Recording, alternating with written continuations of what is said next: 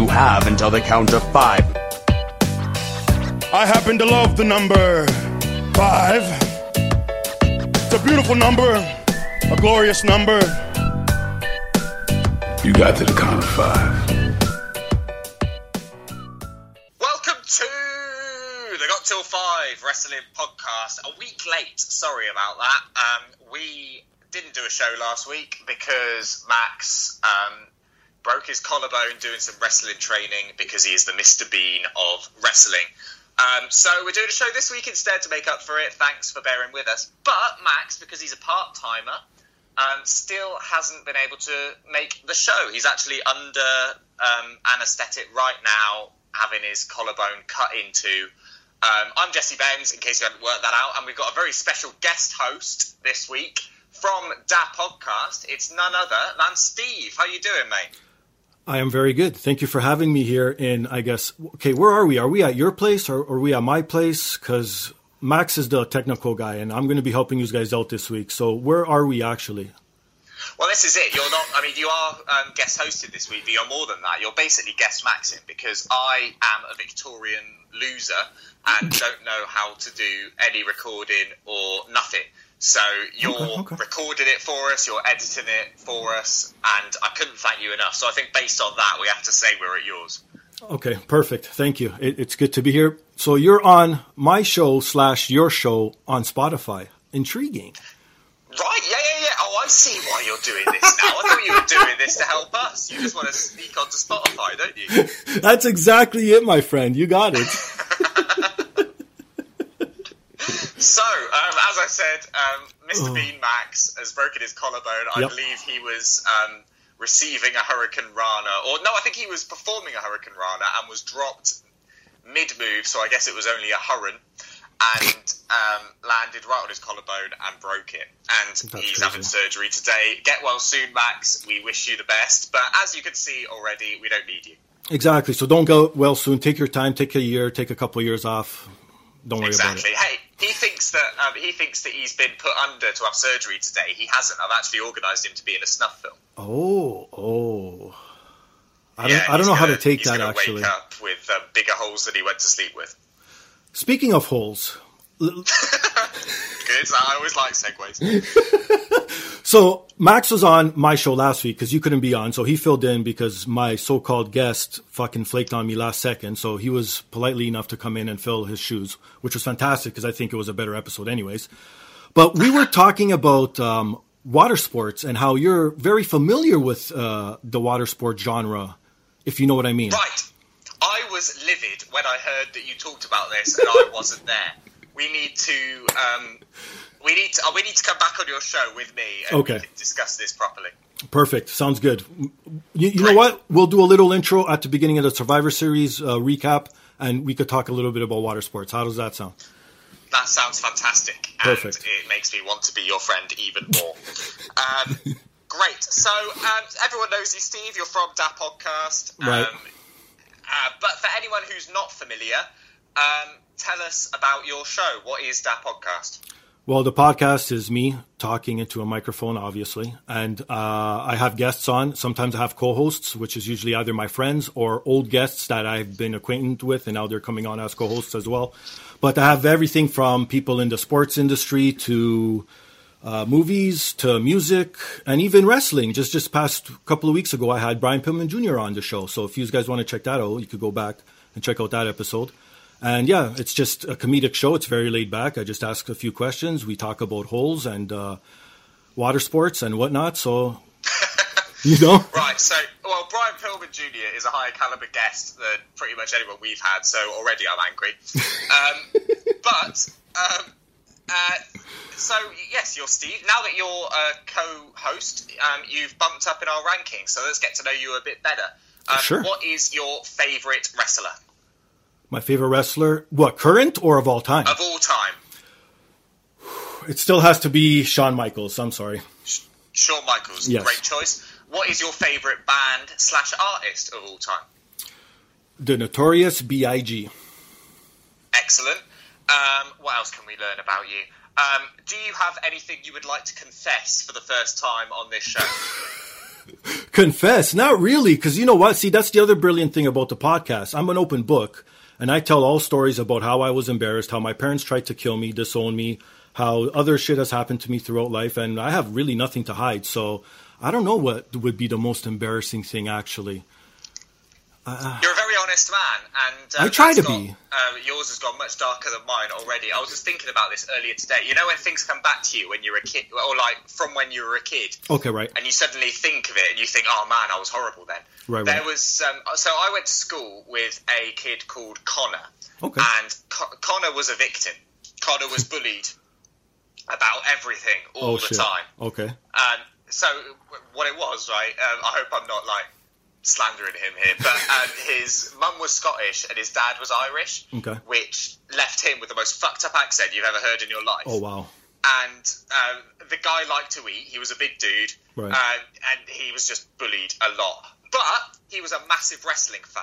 Okay. So, um, in private, when I could speak to him and no one else was around, we would talk about wrestling and have a really lovely time. Right. And then, as soon as anyone else was around, I wanted to look powerful in front of, you know, so I didn't want to be a victim as well. So I bullied him just as mercilessly as everyone else. Ah. But he would always then chat to me and be really lovely to me when we were in private again. So I feel really bad about that, and I hadn't thought about it in years until today. I don't know why Hmm? it popped in my head. Yeah, but you know what? I honestly think anything you do before the age of 18 isn't really your fault because you succumb to peer pressure. It's all about being cool in front of your friends and shit, and you do stupid shit. It's if you're still doing it after, like for example, in my in my inner circle, I guess my brothers, they're a lot older than me, so they're in like their 50s now. I can't even believe these motherfuckers still drink like they're 20. They still go clubbing. They act like they're fucking teenagers, and it's like, what the fuck are you doing? And it's like, uh, well, I guess to each his own, right? But you know what I mean. But once you like stuff like that, who cares? We all did shit like that. Like I could only imagine. Now I'm trying. I, want to see, see if I could think of something from back in the day.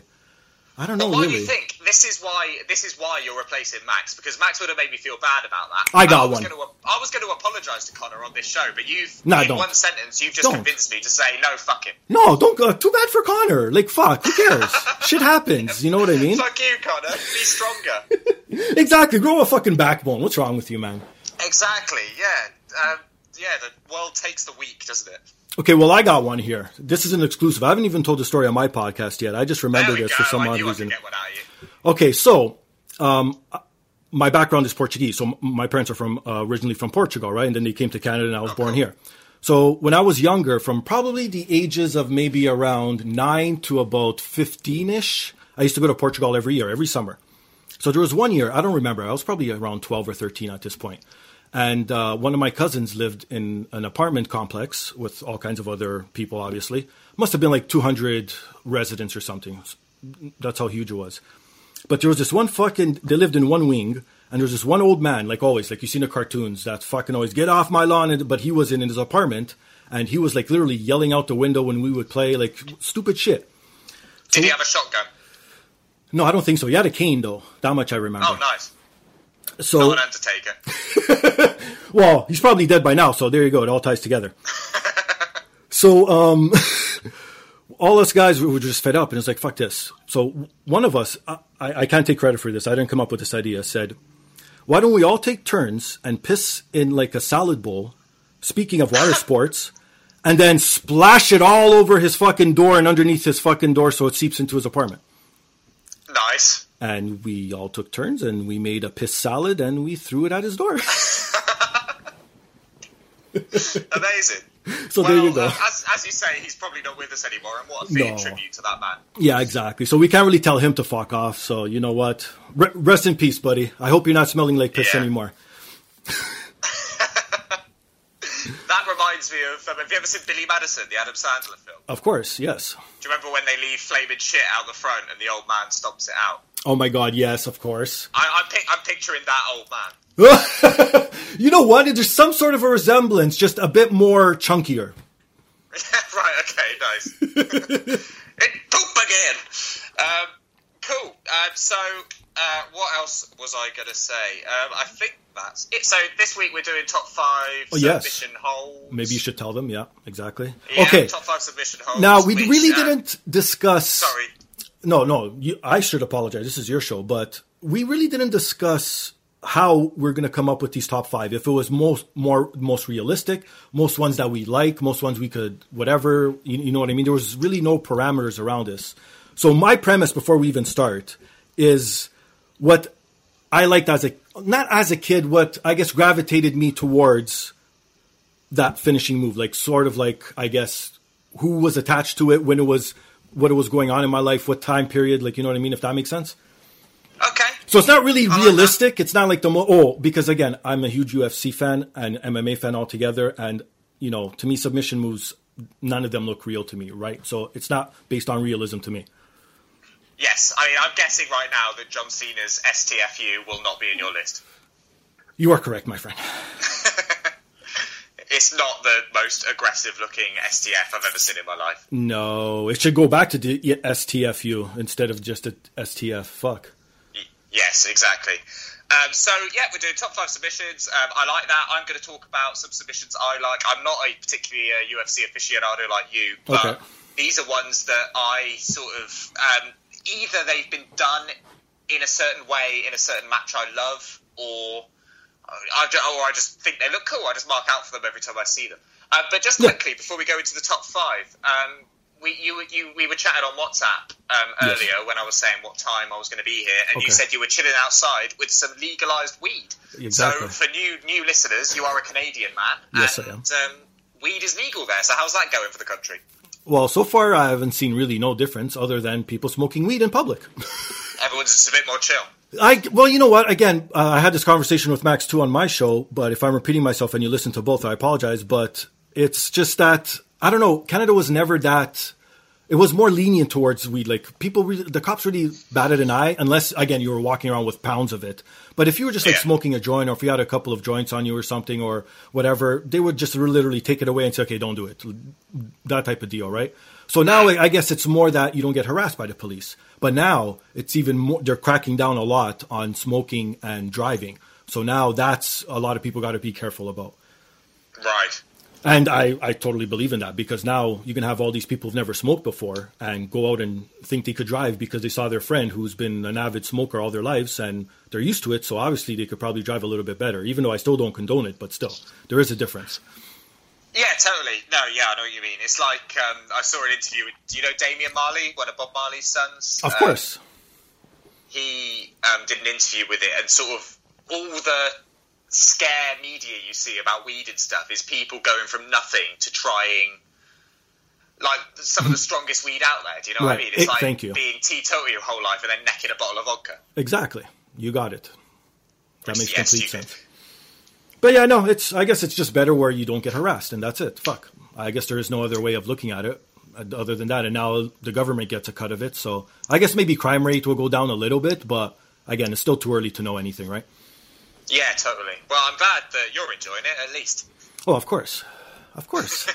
I have to. Come on, man. Yeah, absolutely. Um, cool. So, shall we get into it? All right. I guess this is when you say it. So go ahead, my friend. Okay, wicked. And this is so. This will be. Um, well, I suppose you by this point you would have already done the intro, wouldn't you? But this is technically your first bit of editing, your editing debut on the Got Till Five Wrestling podcast because I'm about to throw it to the Got Till Five drop, and you're going to play it. And here it is. Five, four, three, two, one, zero.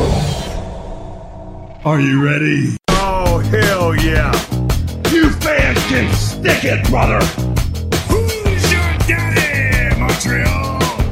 Tell me he didn't just say that.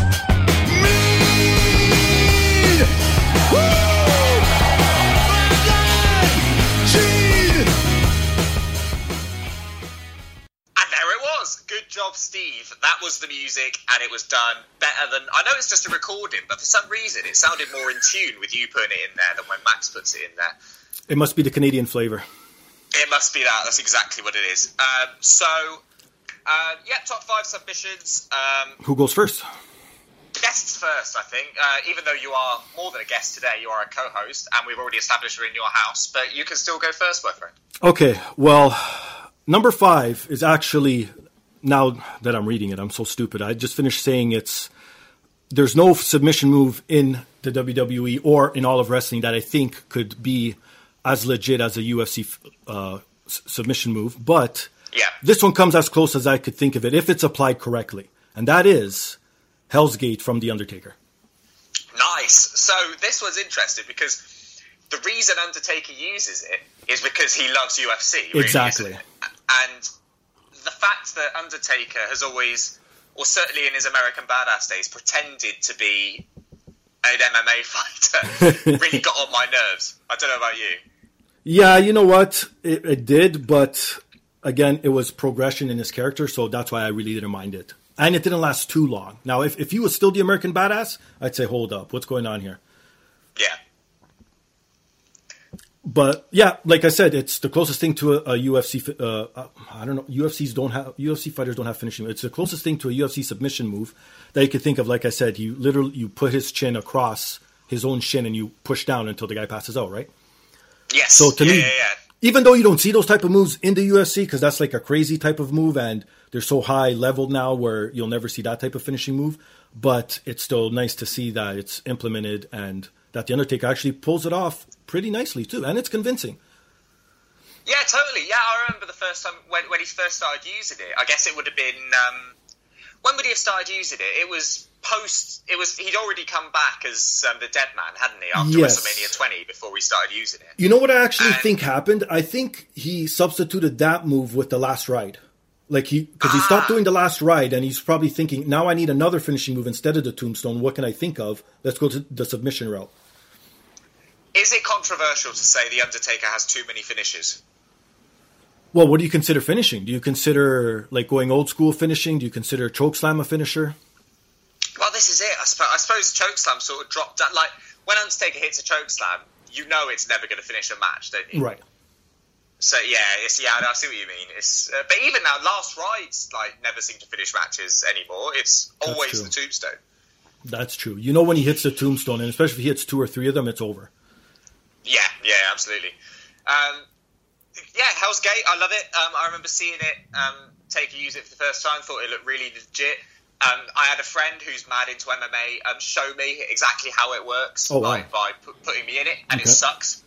um, it really sucks. Um, can you remember any particular matches where Undertaker used this to really good effect? Okay, you're gonna have to help me with my memory because my sort of short term memory sucks, and like this is a kind of sort of newer move that he has. But I'm Jesse, by the way. shit, this whole time I thought I was talking to another, again drugged up Max. Fuck. it's okay. I'm editing this week, so I can take that part out. So, um, which one was the one? I, was, I think, if memory serves me correct, it's either Triple H or even Shawn Michaels. It had to be one of those two where they started spitting up blood, and he just didn't want to tap out. Do you remember that match? Oh, um, Or was it even I CM think it- Punk? I think it was Triple H. You know? Was it Triple Um, H? Okay. Now that I think of it, because um, Shawn Michaels, they sort of, um, in the later days, they had 25 and 26, and that was it, really, wasn't it? WrestleMania, I mean, 25 Right. and 26, and then um, and then Triple H had the um, 27, 28 sort of epic matches with Taker, with Shawn as the guest referee in the Hell in a Cell for one of them, wasn't it? Was it that right. one? You know what? It might have been. You know Yeah, I think it could have been. Well, that's why we have the Google machine to check it out. There you go. Well, actually, Well, you- the first time, wow, this is pretty fucked up. The first time someone bled from the Hell's Gate, you want to guess who it was? Actually, you, do you want to play this game? He's no. Uh, how about this? He's not even around anymore. Like literally, he's dead. Oh right, okay. Um, I reckon it was um, Garrison Cade. Oh wow, that's really a pick out of your ass. I thought it would be someone like unpredictable. well, I, I wish I could say close, but not even close. Literally, not even close. It was Big Daddy V. No way. Yep, that was the first person to spit up blood. But the one I'm thinking about, it, it is the the under um, Triple H. But no, Shawn Michaels was not the referee because looking at this picture, there's someone else, and that guy does not look like Shawn Michaels. Fair enough. Well, Shawn Michaels doesn't look like Shawn Michaels anymore. Well, yeah, well, true. Like I had this discussion with Max again. Like I don't know what the fuck he was wearing on his head, half bandana, half beanie, half I don't know what the hell he was covering. I don't know, I, whatever. Just be bald, embrace wears, it. He still wears women's tank tops as well. Well, he is the sexy boy, right? So He is the sexy boy. This is true. We cannot dispute the sexy boy. Um, cool. Hell's Gate, good start. Well done. Um, so, What's your my number, five? five? Yep. I think is a underrated. It was he didn't use it for very long, Okay. and it's a shame because I feel like it's been lost in time. Do you remember when Brock Lesnar used the Brock Lock? Yes, I do actually. Yeah, so this was late 2003, early 2004, um, just before he left after WrestleMania 20, and this is that's the only period that he ever used it, and it's such a cool submission. So he used to. It's kind of a stretch muffler. It's like a Yes. modified stretch muffler. Exactly. He used to um, grab their leg, put it over his own neck, like over his head, Yep. pick them up so they're upside down, and then sit on their back. And That's crazy. in particular, um, when he did it to Rey Mysterio, who you could obviously, I feel like even I could chuck him around like a rag doll. Right. Um, it just looked incredible. I, I think it was the first time he ever did it against Rey Mysterio on a SmackDown, and Yeah, I remember that one. Yeah. Yeah, it just looked incredible. And he also used it on. Um, so Chris Benoit got a title opportunity on SmackDown Right. and um, made Brock tap out in that match, but the referee was knocked out. And then when the referee came to, Brock Lesnar got Benoit into the Brock lock, and uh, Les- uh, Benoit never tapped out. Benoit passed out, Right. but um, but yeah, I just remember thinking it was such a you know as a I would have been what 13, 14 at this point, just thinking it was such a devastating submission hold. I thought it looked amazing. Oh wow, I feel so old. Thanks for reminding me, my friend. Oh my god, I'm thinking what I was watching at 13, 14 compared to what you were watching at 13, 14. It's like wow, what a time difference. Jeez. Who was so what? Who was in the main event when you were 13, 14? Uh, so that was 93, 94. Oh, you are old. You're older than I thought you were. Thanks, my friend. so no, it's okay. You're doing well on it. You sound youthful. Well, see, that's why I try to be. So I don't even remember who what, what that was right before the Attitude Era. I think that was actually Diesel Shawn Michael era, like Razor yeah, Ramon. right. Yeah, you're looking at Diesel, Shawn Michaels, and Yeah. sort of Br- Br- Bret is sort of around there. How about well. this? When uh, Raw first started, that's when I was 13, 14. How about that? Yeah, okay, nice. That's cool. See, I'm jealous of your memories. I wish I'd lived through that properly because I obviously wasn't watching wrestling at that time. You know what? Yes, I'm actually glad because I think the core chunk of my wrestling watching, even though I still watch it to this day, but not now. It's all in fast forward.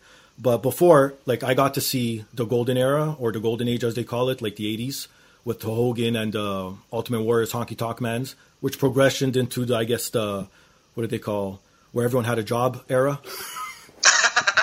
Yeah, Repo Man and that. to see it go into the Attitude Era, to see it go to, I guess, the John Cena era, and then now to what it is today, it's just it's mind-boggling. But yeah, like again, I, I'm sound like an old man, but yeah, the Attitude Era was the best era. I'm sorry to say. Yeah, no, I, I, I think I agree with you. Although um, I am sort of quite a big WCW fan as well. So the Oh, Attitude go. Era, like uh, when WCW was around, I particularly enjoy. Uh, but it's but you talk about the era when everyone had jobs. That sort of shows how timeless the Undertaker is as well, because That's right. Undertaking is a job. Yes, and he was part of it. Exactly. That's when he debuted. You got it. Yeah, so yeah, so he had a job, and he's still got that job now. Wow. You see that? Good for him. He must have a Yeah, good. He, he must have a good retirement package then. Oh Jesus! Well, well, actually, you must think it must be shit. Actually, if you still have to work um, Saudi Arabia at his age. Oh, that's right. But do you really think he was forced or that he wanted to? Another check off his list. You know what I mean? But uh, uh, whichever one it is, they both make me sad. You know what? That's true. Because why do you want to support Saudi Arabia? That's true. I see where you're coming from. Yeah, but it is what it is. Um, so, um, number four. Number Steve, four. What you got for us? All right, this one is more of, like I said, a sentimental one because when I was, uh, again, this was around when I was 13, 14. This actually, he used, used to be a WWF champion and then came back Wow. and won the WWF championship. So I was running around slapping this on everyone as a kid, and this would be the infamous or famous, whichever one you want to look at it, cross-face chicken wing by Bob Backlund. Oh, amazing! Great choice. And now I love it even more because of Marty Scurll. But when he only does it when he puts them up in a suplex and then sits down and slaps it on that way. That's I love that transition. I don't know. It gives me goosebumps when I see it. It's so smooth and everything. But the original Yeah. is Bob Backlund, especially when he was trying to be president and then he snapped. Then he was crazy slapping it on everyone, even fans and everything, and referees and announcers. And uh, I, I loved I loved Psycho Bob Backlund. He was crazy. Bob Backlund is, I think, so underrated. Right. Especially to today. Like, he's not respected as the legend he is. Do you know what I mean? I, I, I so hear you. Even when he tried to make that little comeback with uh, Darren Young, I love that role he was playing, like as the as Mickey. Like he literally looks like Mickey from Rocky too. So why not? Make Darren Young great again. exactly. That was awesome. Well, Darren Young is Darren Young. There's nothing wrong against his wrestling. It's just I don't think he has that much charisma. Honestly, that's my opinion. But other than agree. that, I found it. I found it very funny that Darren Young used to call himself Mister No Days Off, right? and and then he got fired. Mister Every Days Off after that. Exactly, exactly. So yeah, that's my number four. And like I said, it was more nostalgic because, like I said, you're just running around. You just literally, people would see me coming like no, and then you, and you just yell chicken wing, chicken wing, and you slap it on, and you're yelling in their ear, tap tap, and it was ah memories. I like that. So it sort of, so it became your finisher in real life as well. Everyone just knew that it was coming from you. exactly. Don't turn your back to Steve. He's he'll slap it on. The guy's crazy. That's amazing. But yeah, talking about how underrated um, Bob Backlund is, like I love Roddy Piper to Right. pieces, but like Roddy Piper's remembered for his sort of how crazy he was and stuff like that, and Bob Backlund had all of that as well. I and think. more, I think. And- like that feud he had Yeah. just with Bret Hart and uh, and the whole family thing. That was crazy. Like that was awesome. Yeah, yeah, it was really good. Do you remember watching um, Diesel absolutely squash him to win the WWF title? Did it make you angry? You know what? I don't, really didn't care because I was more a Diesel fan than I was a Bob Backlund fan. Oh, were you? Yeah, I was huge into that whole Kliq thing. So like, even without even knowing, because back then there was no no cheat sheets or whatever they call, and other than trading tapes, no one really kn- knew anything about news, right? So everything was really kayfabe. So I didn't even know the Kliq was the Kliq, and I all, all liked all three of them before I even knew they were the Kliq. So that uh, it's mind boggling, I guess, if you think about it. I've got a friend who um, lives in New York, and he um, had tickets to the Madison Square Garden show where the curtain call happened, Right. and at the last minute decided he couldn't be bothered to go and gave the tickets to someone else. Oh, And I know, and he has regretted that. decision. like it's consumed his life that he missed the curtain call at Madison Square Garden. poor guy. Yeah, it's, he's not he's not a happy man, and it's all down to that. You know what? Well, you know what? There you go. It serves him right. Why? What? Because just because it's a house show, you don't think nothing's going to happen. S- Some of the best events are the house shows because you actually see the real like wrestlers without them having to be their persona that they are on TV. And I think that that's why I love independent wrestling, in my opinion. Yeah, no, I, I completely agree. Me and Max went to a WWE house show three years ago. I want to Okay. say about three years ago, Right. um, when Finn Balor was still in NXT, Okay. but, but he was on this tour, Right. and um, it was Finn Balor versus Sheamus, right? And it was amazing. It like, and if someone had told me Finn Balor is going to wrestle Sheamus and it's going to be amazing, I wouldn't believe him. I know, right? But it was a really stiff, really good match that, and a really decent length that they just wouldn't have been able to do on telly. It was fantastic. No, it is. Like I wish I could go to more. They don't really do that many house shows in Toronto. Usually it's always televised, and I'm not going to pay that much to go watch a televised show Right. every time. No, thank you. There was one time, again, going back to 13, 14, I remember going to, this was the only house show I went to, and I, all I remember being on the card was Goldust against Mr. Perfect. And the Honky Tonk? Man was there. It was actually, you know what? If I still remember it, I think it was still half decent because I've been to a Nitro, I've been to a Raw, I've been to an NXT, and I've been to a WWE pay per view. I don't remember which. Oh, I've been to WrestleMania. And honestly, out of all of those, other than WrestleMania 18, just because of The Rock and uh, Hogan, that was just crazy. But Yeah, I that house show was probably one of the best events I've been to, and it was like over 20 years ago. Awesome. Yeah, no, yeah, support. Uh, I mean, don't support WWE house shows, people, necessarily. But if you're going to go to shows, go to house shows and support independent wrestling because it's just better. just so Yes. much cooler stuff happens. Um, cool. Uh, that was a very good choice, and we're two in each, and still haven't had a crossover, which is exciting. Fantastic. Um, so my number four Let's do it. is um, the gory special invented by the Guerreros. Nice. I was thinking about this one just because of the uniqueness. Yes, exactly. It's just so it was invented by. Um, oh, this is why I should really make notes. But um, a Grandad Guerrero, Sure. um, who I know was um, certainly the biggest heel in Mexico at the time, like hated. You know, like people would stab him on the street and stuff. Yeah. Like he was that hated. Of course. And uh, his ties would get slashed every show, like just proper heel. And then obviously, like the, I first saw the Gory special with people like Eddie and Chavo using it. Right. Um, Eddie used to do the reverse Gory special. Do you ever see him do that when he would pick them up upside down? No, actually, I don't remember that. Yeah, he did it on. Um, he did it in WCW a couple of times. Oh, wow. It was awesome.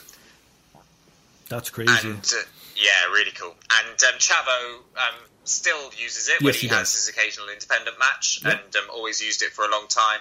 But just, I just love that such a, a sort of a move that involves so much lifting and strength has been invented by and put over by an undersized wrestling family. Do you know what I mean? No, exactly. Like they're luchadors. They're known for. They're supposed to be known for high flying, not for their submission, right? Yeah, exactly. But this um, this submission move is awesome, and I don't know why. Eddie, do you remember Eddie Guerrero used to do the lasso from El Paso? Which one is that?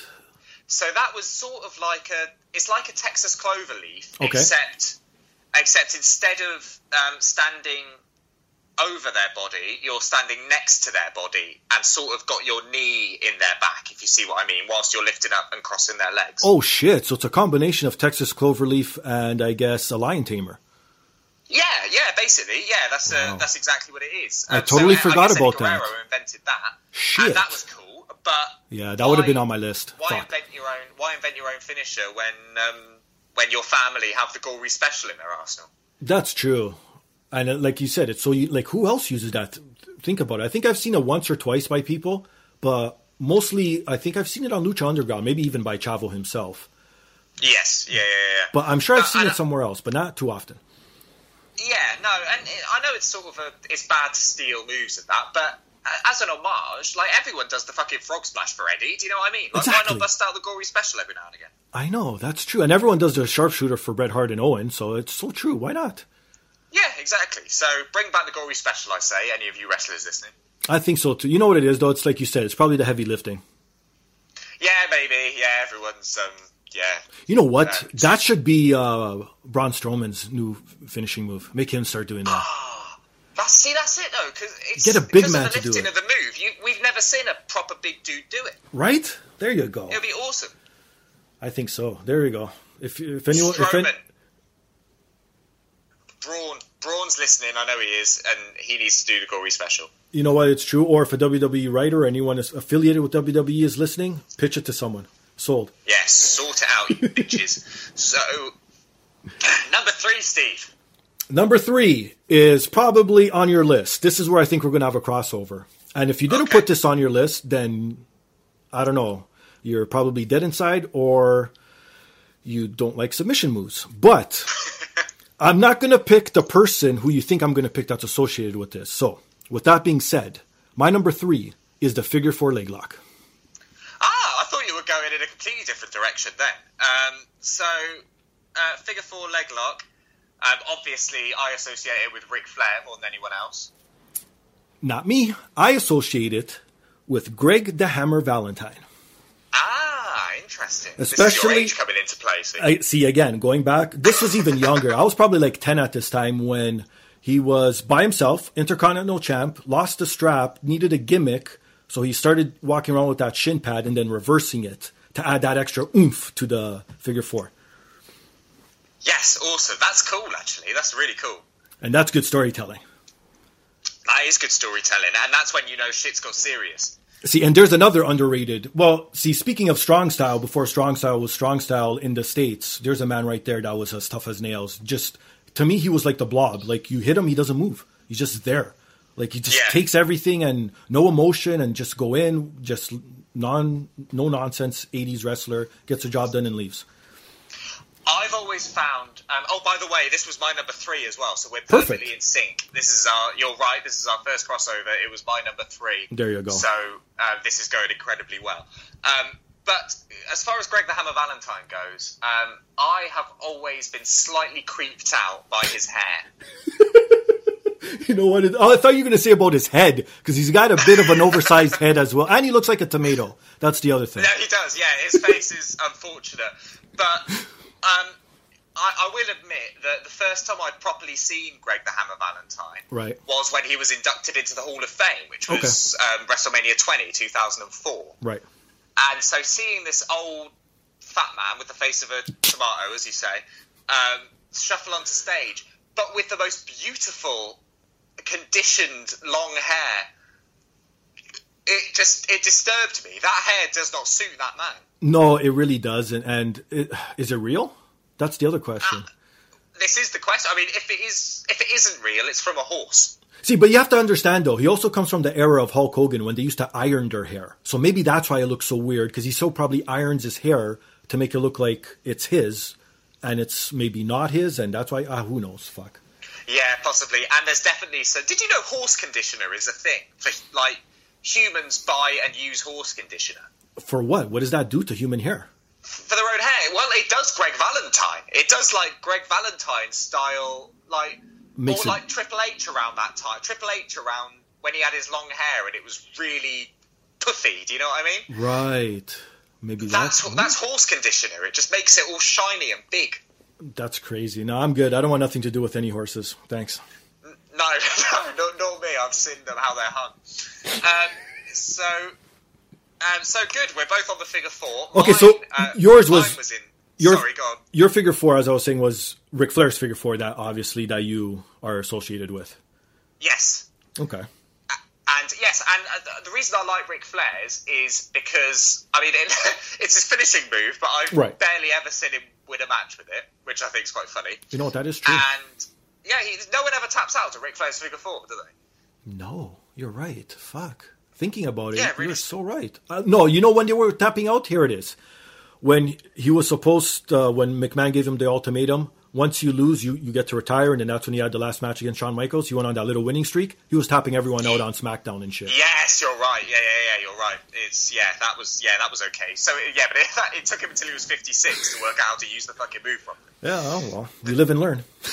Yeah, but also um, I love the um, the fact that s- in storyline Right. when it's turned over, the pressure is reversed onto Ric Flair, which is obviously complete bullshit. Okay, no, here we go. Here's a Mythbuster Oh, really? for you, my friend. Speaking of finishing moves that you slap on your friends, here's another one we used to do. But this one you'd have to let the person would let you, obviously. So as kids, when you first saw it, you're like, "Oh, that's cool. Let's try it." Okay, yeah, you try it on me, then I try it on you. So you, if you apply it correctly and you, which way is it? You push. So the the heel that's facing your face when you're applying it, if you lift that leg up, that's how you apply the pressure, and it kills the fuck out of your shin. So that's how it hurts. Yes. So it really does hurt if you apply it correctly. So that's why sometimes No, no. you you, you Yeah, no, I believe that. But when they when they switch it, when the person rolls it over 180 degrees, so they're on their stomach. yes, because it's the opposite now. Because the person who's on the stomach is in control, who's receiving it, because now they have the pressure on your shin. So it does actually happen. Ah, So it's all about the the body weight now being like force of gravity, obviously, not to get too tech technical. But yeah, so all your weight is sitting now on that person's leg. So it does actually happen. It is true. yeah. Gravity, um, the concept of gravity isn't too technical, by the way. Oh, I don't know. I'm Well, you you might have some of my listeners listening, so that's more for them. well, they're all stoned, aren't they, if they're Canadian? Exactly. See. Um, so fair enough. I, I always thought that that was complete bollocks that um, that switching it over would reverse the pressure. But um, if it's true, that's awesome. And um, yeah, but yeah, Ric Flair. I mean, any excuse to get Ric Flair into a list because he's one of my favourites of all time. I know he's Yeah. he's not one of yours, is he? I remember talking to, about this with you. Yeah, I give him honorable mention because again, to me, if he would be like he's not my top five, but I understand if he's in someone's top five. You know what I mean? He's just not my because he doesn't have the overall package to me. He was ne- he was good in ring, but in ring performer, not in ring wrestler. If that makes sense. Right. This is something you might be able to relate to because I know you're a big hip hop head as well. All right. Um, there's a guy I work with who's a hip hop DJ and Okay. a really good one, and he doesn't know the first thing about wrestling, but he knows about Ric Flair because he's just referenced in so much hip hop, Right. and they just like that name just becomes synonymous with him because of all the hip hop he likes um, and the lyrics he's heard and stuff. He knows like so much about Ric Flair just from listening to rap music. It's amazing. Isn't that crazy if you think about it? And of all people, Yeah. Ric Flair. Well, I guess it does make sense because he was the originator of the whole, as the as the young kids say it, with the bling and the diamonds and everything. He's pretty much started it back in the day. So if anyone's ripping off anyone, it's true. Everyone's ripping off fucking the Nature Boy. Yeah, absolutely. That's crazy. Yeah. Wow. Cool. Nice one. Uh, DJ Fade, by the way, if um, anyone's interested, is who I work with. He's a hip hop DJ. He's very good. There you go. Um, Shout out to DJ Fade. number two, Steve? My number two, again, sticking with the theme of uh, applying this onto people. I was, again, yeah, I was probably around that time era. Maybe I was a little bit older now. Maybe I'm transitioning 14, 15, so already in high school and shit. But my number two, I believe only one person now is currently doing it, but this person brought it to light. And I think it was done once before, but this was back in the 60s or something, so no one really cares about that wrestling. Black and white wrestling to me doesn't count. So, my number two, without further ado, is the mandible claw from Mankind. Ah, nice. That's a good shout, actually. I hadn't even thought about this one. Right? Um, exactly. Yeah, no, that's a great one. And so I didn't, I didn't know someone had done it before Mankind either. So someone did do it in like the early days. I didn't think so. It was one of those moves. If if I'm not mistaken, maybe I'm mistaking it for the claw. But I know someone did something similar where they put their fingers down their throat or something to make them tap. So maybe not the same way where they put it underneath the tongue like mankind, but I guess sort of similar. So the um, so the thinking behind mankind's mandible claw is that his two middle fingers go under the tongue, don't they, and hit a pressure point, along with the thumb being on the jaw, Exactly. and um, basically knock your opponent out is the idea. Yeah. Um, and then obviously Mr. Socko was incorporated into that. How did you feel about that? That- I'm not talking about Mr. Socko. Mr. Socko does not exist in my time frame.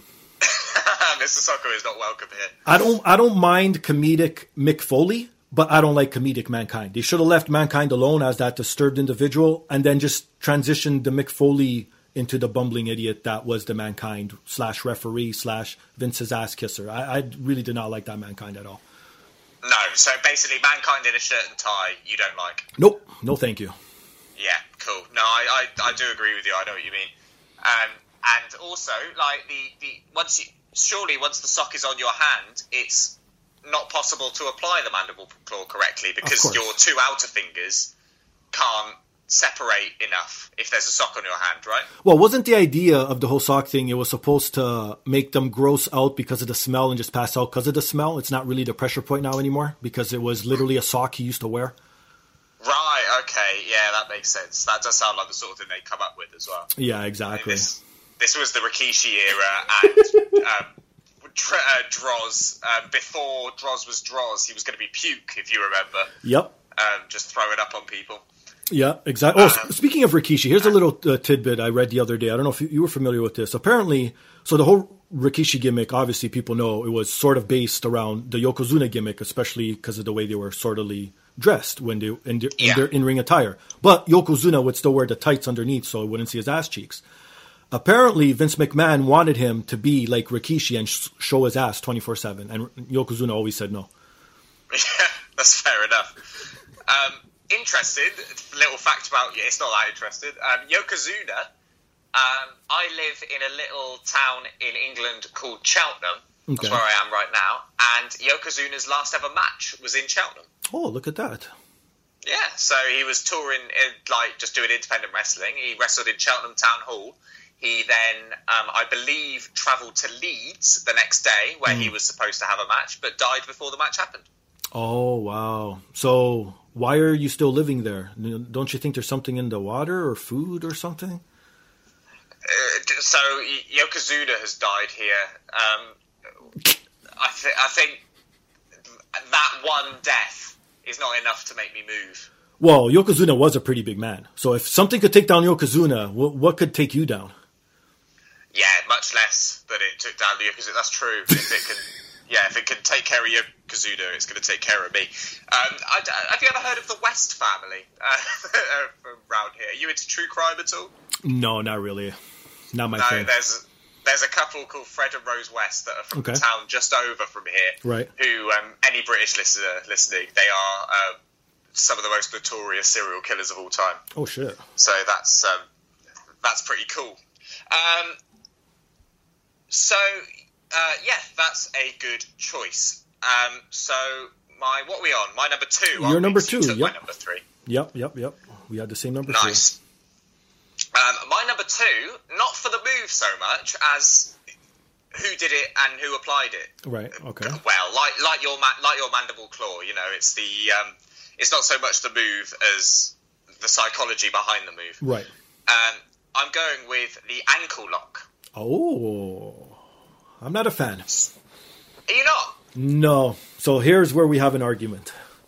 Okay, so let me put my argument forward to you first. if I Please, may. go ahead. So we remember Ken Shamrock doing it. That Yes. was my first exposure to the move. Yeah. Um, didn't care too much about it, but Okay. it's the Kurt Angle's use of the ankle lock that Right. has made me love it.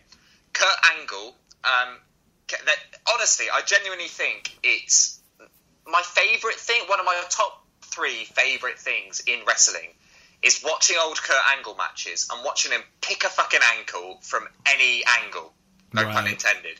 He would no matter whether he was being lifted or no matter what move was being put on him, he'd find a way to grab that ankle and just counter it immediately. That's awesome. Just every time he grabbed that ankle, the crowd would pop and it would always come out of nowhere. Love that. That's enough to have it on this list. But also the addition of when he used to do that added sort of hooking it in. So he'd have the ankle lock on Right. and then he would wrap his leg around their leg and fall to the floor. Yes. And he would do that in a way where every time he did that, you would go, "Oh fuck, it's over! Like that's it. No one is getting out of that. That's the end." Uh, and I think having being able to put that over in fake fighting is incredible. Okay, that part I agree with. When he would grapevine the other leg, and there was no way of the opponent skirmishing or moving around to get an escape. But again, coming from my side of the MMA genre, if you're just holding on guys' ankle, why doesn't the guy turn around? Why doesn't the guy pick his an- pick Angle's, ankle? Like there's so many ways of escaping that finishing move. That's why I don't like it. Yeah, fair enough. Uh, do you remember the um, Angle Benoit match from Royal Rumble 2003? Slightly. there was well there was a lot of like your criticisms of the ankle lock were addressed in that match i think i think benoit attempted to counter it exactly the way you just said you know he was um, he was doing what a real person would do if they were in that situation Right. And you know he was what? spinning round and maybe that's why it's de- uh, subconsciously I don't like it. Maybe it was because of that match. To think about it now, because I did not mind it when Ken Shamrock used to do it. Because again, he used to be UFC. I hate it. I hate Jack Swagger's because he's too tall and it looks like the guy's Yeah. just dangling like a pinata. No pun intended, because he's in Lucha Underground. But uh, yeah, I guess out of all of them, Kurt Angle does have the best one. Like I said, when he drops down with the grapevine, yes, for sure. i think so and i just i just love the way he just finds the ankle you know from any angle just just slides in and gets it is great and I know the move is really simple and Yeah, it is. not anything special, but it's it's all about the storytelling for me with that one. But you know what? Now that he's older and he's still making his so-called appearances every so often, great move to have because now he doesn't even need to use the angle slam and pick anyone up and do more damage to his neck. He just goes in there, Well, this is it. slaps the ankle Yeah, lock, no- and that's it. Yeah, Yeah, no bumping needed with the ankle lock, is there? you got it. So, um, are we at your main event? We are at my main event, but because I'm sort of your co-host this week, I'm going to cheat. I don't have two number ones, but I want to address what are not my number ones because right now, being Canadian, people are thinking, "Oh, it's either going to be the sharpshooter or the Walls of Jericho." I'm, Right. I'm sure that's what you're thinking as well. Am I wrong? Uh, it, it had kind of crossed my mind. Well, neither of them are my number one. But Okay. I have to give a shout out to the sharpshooter. But I like Owen Hart's rendition the best because the way he sits down looks like he's literally popping a squat in the woods because he has his his ankles out, his knees bent over, and his knees are higher than the actual person behind. And to me, that, that just looks more realistic. And I like more the lion tamer than the walls of Jericho when he puts his knee in the back of his head and he arches all the way back. Because anything else is just a Boston crab, and to me, the Boston crab is just a Boston crab, right? Yeah, no, totally agree. Um, just before you move on, I will Sure. about the sharpshooter and stuff. I will say um, for any listeners, Steve is a Canadian fan, man, but not a massive Bret Hart fan, which is um, perplexing to me. Yeah, I'm more of a Hart Foundation fan as a whole because again, I I hate the whiners. Like now, you know who I could compare Bret Hart to, but in real life, I guess what's going on with Austin Aries and all his bullshit and his whining and what even now is going on with Jim Cornette and everything that's happened in the past with him. He's coming off as the big crybaby. And even though I know it was storyline, but some of that with Bret Hart was true because obviously you saw it after in, what was it, Shadows of Wrestling or Wrestling with Shadows? Whatever. Wrestling that, with Shadows. There you yeah, go. yeah. You saw it in that. He was a fucking bitter man. He fucking, yeah. if he could, speaking of pissing, if he could piss on Vince McMahon, he probably would have. Yeah, absolutely. So to me, I'm I'm not a fan of that bitterness, and that's why I never liked Austin Aries. That's why I, towards the end, I didn't like CM Punk as well. I don't like that. Like I know you're talented, I know you're this and that. Just shut up. There's so many other people out there. You're so easily replaced. It's not that era where one man means it all. So that's why I didn't like the whole Bret Hart thing. Uh, but again, the Hart Foundation, I loved it because I'm a faction guy, and now there was a Canadian faction, and he got they got cheered here in Canada and everywhere else in the world, but got booed in the states, and that was fucking awesome. Was awesome. It's, it's so cool. That literally, like the um, oh god, the In Your House and Canadian Stampede. Canadian Stampede, um, yes. with the five on five main Yep, event. yep. I could just watch each Hart Foundation member. They all came out separately, their entrances, if you remember. Yep. And just the pops each of them were getting in Canada was insane. I could just watch that over and over again. I love it. Well, it's so crazy. Like I even had this talk with uh, Brian Pillman Jr. about it, how he's carrying on the legacy where he's sort of an adopted Hart just because of his lineage, right? And the way he feels about it, he's like, yeah, this is a fucking legacy. Like what we're doing is something that no one else could do because of how we're related and this, this, and that. And the way he just went off and how da- Davy Boy Smith is his like his big brother now and this. And to know that that's out there still, and it's even though it's on MLW TV, it's still somewhere, and it's still continuing. It's it's fucking crazy. Yeah, totally. I'm so angry you got Brian Pillman Jr. You had to bring him up again, didn't you? That's why I did it. I did it on purpose. A little, a little jab to to the Is he a nice dude? How was he? So laid back, so down to earth. Like he could have been such a prick so many times, and just even leading up to the interview itself, like it's not like he was big timing me or anything. It's really down to earth, cool kid, man. He, if if if he goes on the straight path, like I don't know if you're familiar with his work, but I went back and saw a bit of his matches on MLW before I interviewed him, and Yeah. I, I even told her it wasn't fucking uh, sucking ass or licking his balls or anything, but the kid has fucking natural talent. Like he has like Randy Orton natural talent. You know what I mean? It's scary how he already knows what he's doing, and he's been doing it less than a year. So you're gonna That's see awesome. him. I guarantee. You know what? I'll go out on a limb. Two, three years, he's in NXT. How about that?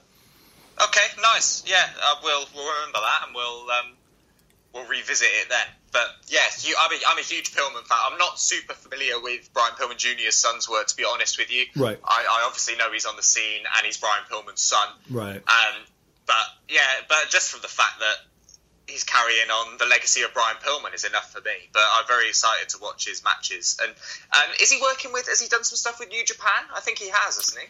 Um, I think he's looking to crack in the market in, in Japan. I know he was just up here in Canada recently. I don't know what he was doing here. I'm assuming it was probably some independent show.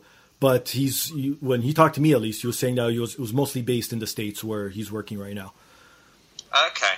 It's, I remember hearing a story. Um, funnily enough, I was listening to um, Eric Bischoff's podcast. Oh, there you go. and um, he talked about Brian Pillman Jr. because he met him at All In. Oh, okay. Right. And so Pillman Jr. was at All In, and Bischoff met him and said, "Oh, nice to meet you. Um, so are you on the card?" And um, Bischoff said that Pillman Jr. said to him, "No, not on the card. Just I'm just here to help in any way I can because I know I'm still green, and this is the only way I'll learn." Right.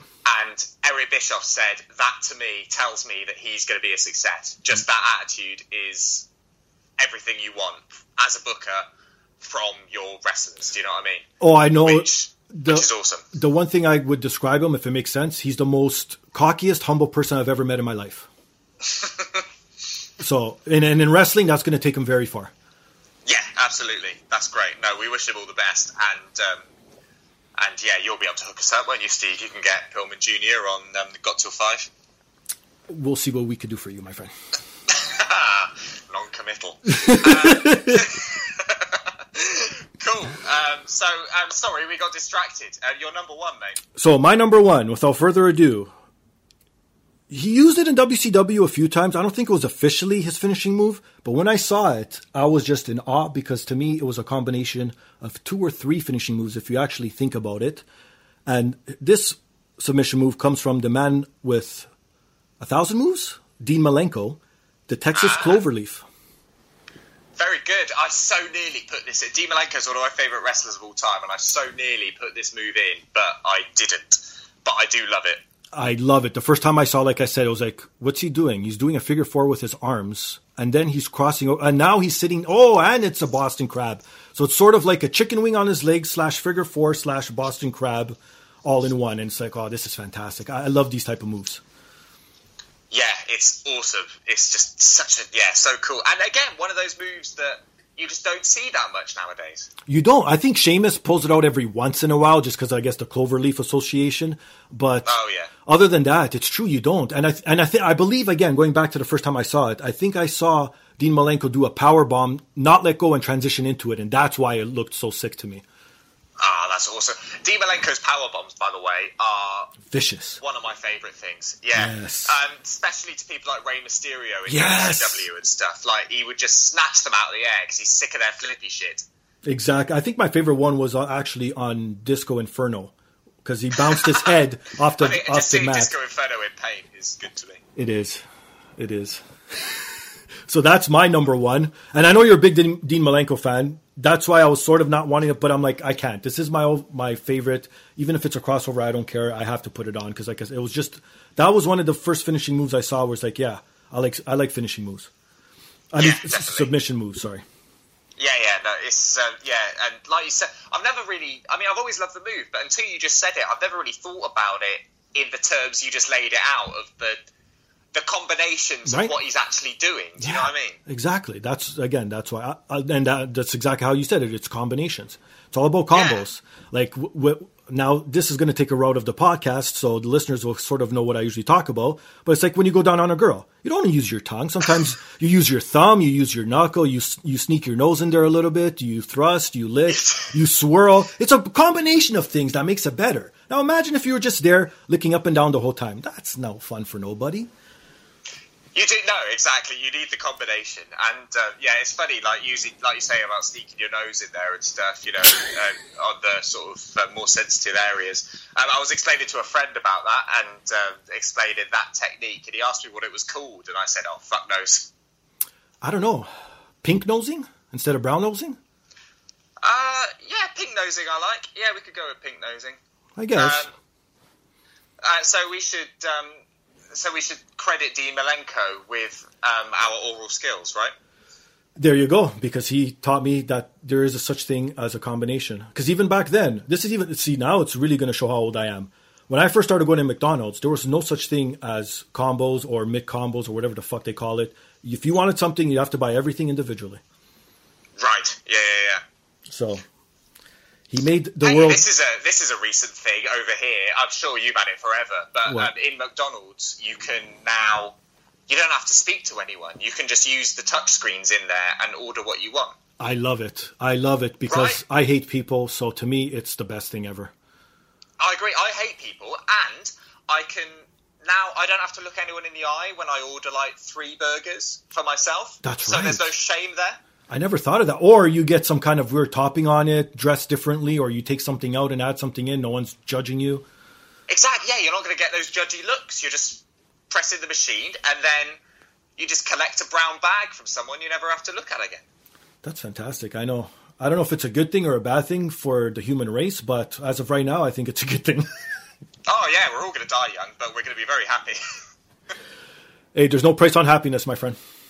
Exactly that. Yeah, no, um, three burgers maybe is the price of happiness. Um, so, uh, so we're up to my number one. You're my number one. now. Without further ado. And without further ado, um, it's Canadian related, so you'll be happy. Okay. Um, it's death related, so you might be sad, and it's a nice segue um, from your number one because Dean Malenko gave this man this finisher. It was one of his moves. Right. It is the crippler crossface. Yes, I enjoy this move too. It is out of all the Canadian moves. You know what? That's probably one of my favorites. I think that's better than the Lion Tamer and Sharpshooter. Yep, that's a good pick, my friend. It's great. So obviously we've got the Yes Lock nowadays, which is a kind of modified version. I don't like of, it. Um, the crossface. Yeah, uh, which uh, is the same, but he kind of um, he reverses the arm in a different way, doesn't he? When he hooks it with his legs. and it doesn't look as aggressive as Benoit's. No, you're right, and we know what an aggressive man he can be. So, Just a tad. um, Dean, Dean Malenko gave this move to Benoit. Did you know that? That I was not aware of. That's crazy. But I do know Yeah. he did give a lot of finishing moves to a lot of different wrestlers. That I am aware of. Yeah, yeah. So, um, yeah, this is talked about on the Hard Knocks Chris Benoit WWE DVD, which is obviously not available anymore. But it's, um, I, I think it's one of the best documentaries WWE ever made. The Chris Benoit documentary is really, really good. Oh wow. And um, in it, he talks about um, Dean Malenko first showing sort of Benoit saying, "I need a finisher, a submission."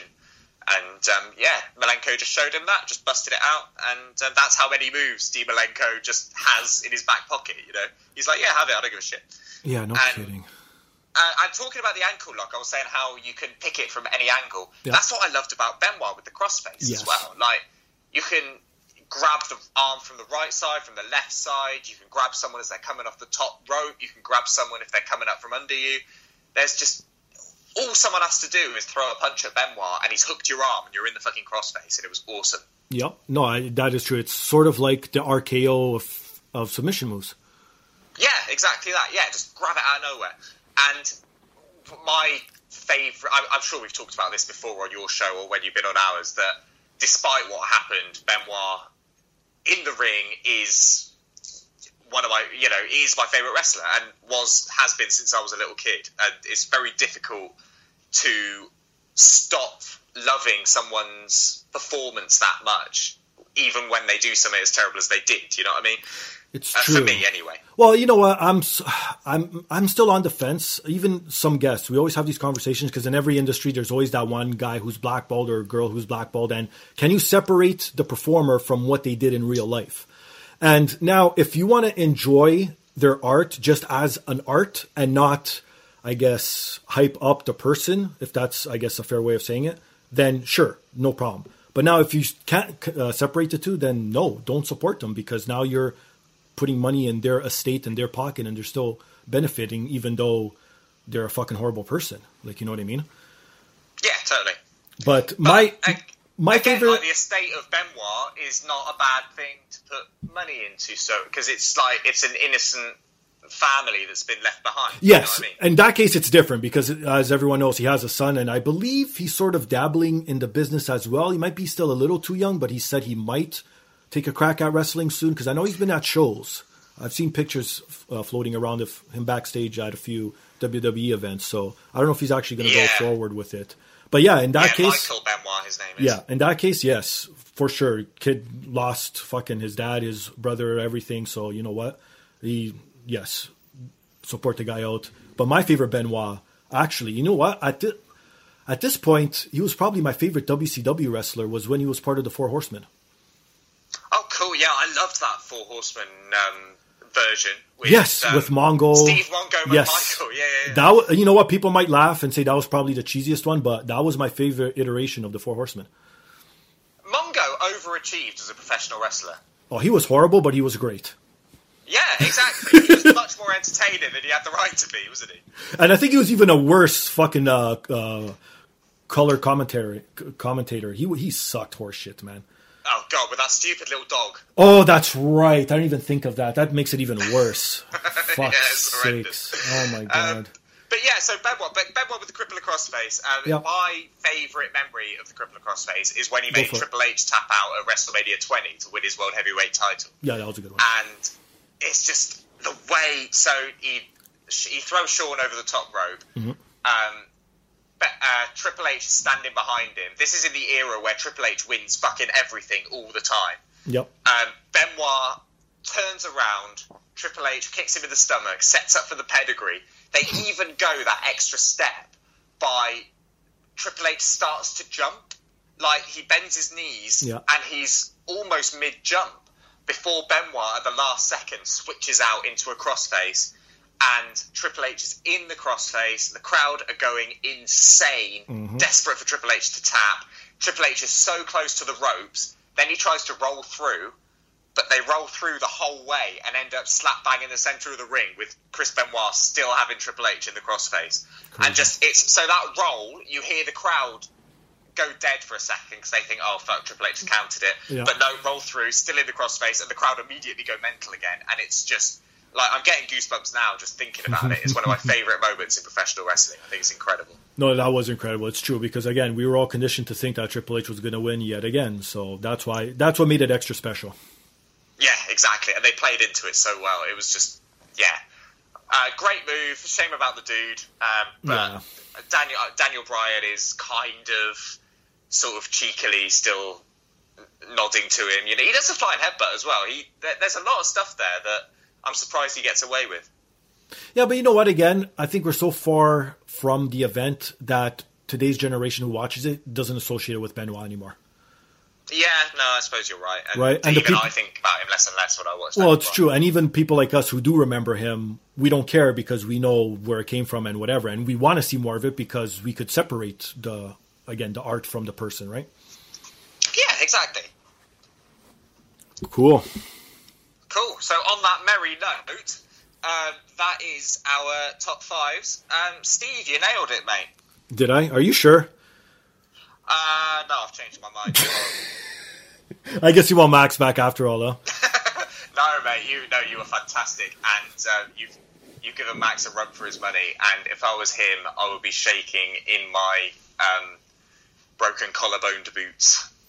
He should be. Uh, uh, well, it's hard. It's, it's hard to go after me. Like you know, I mean, that's why I'm, I'm never the curtain jerker. I'm usually the main event.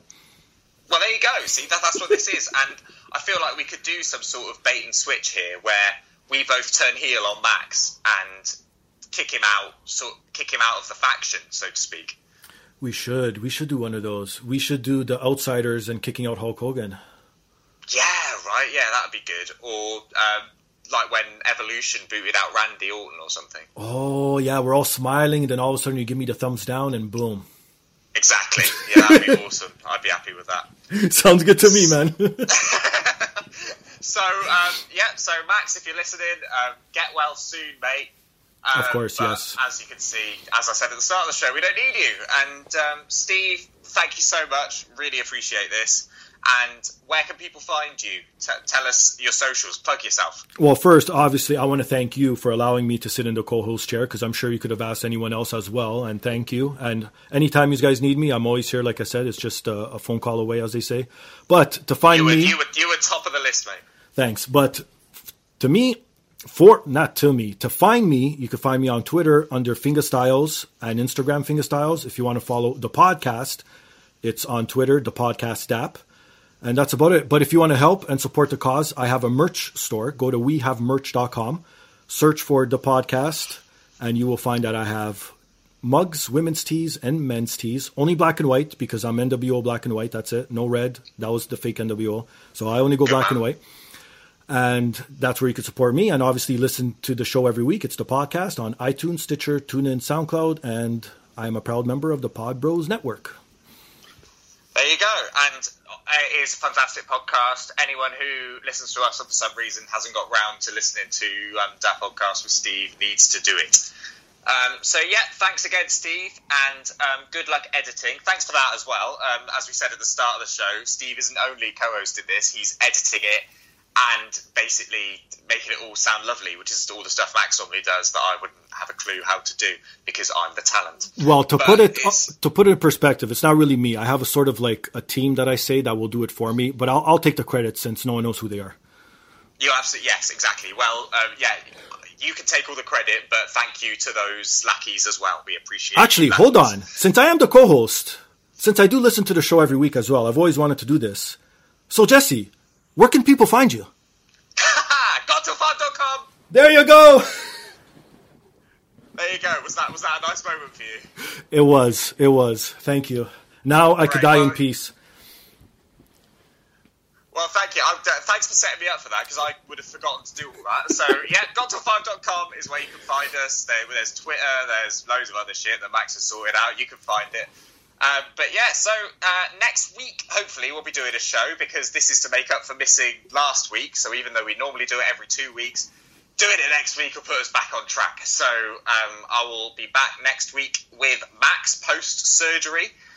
And um, Steve, thanks again. Is there any parting words you would like to give the Got Till Five Milky Way universe? Well, first we have to honestly plug that in a couple of weeks you could listen to all three of us reviewing or talking about Survivor Series weekend on the podcast, so stay tuned for Yes.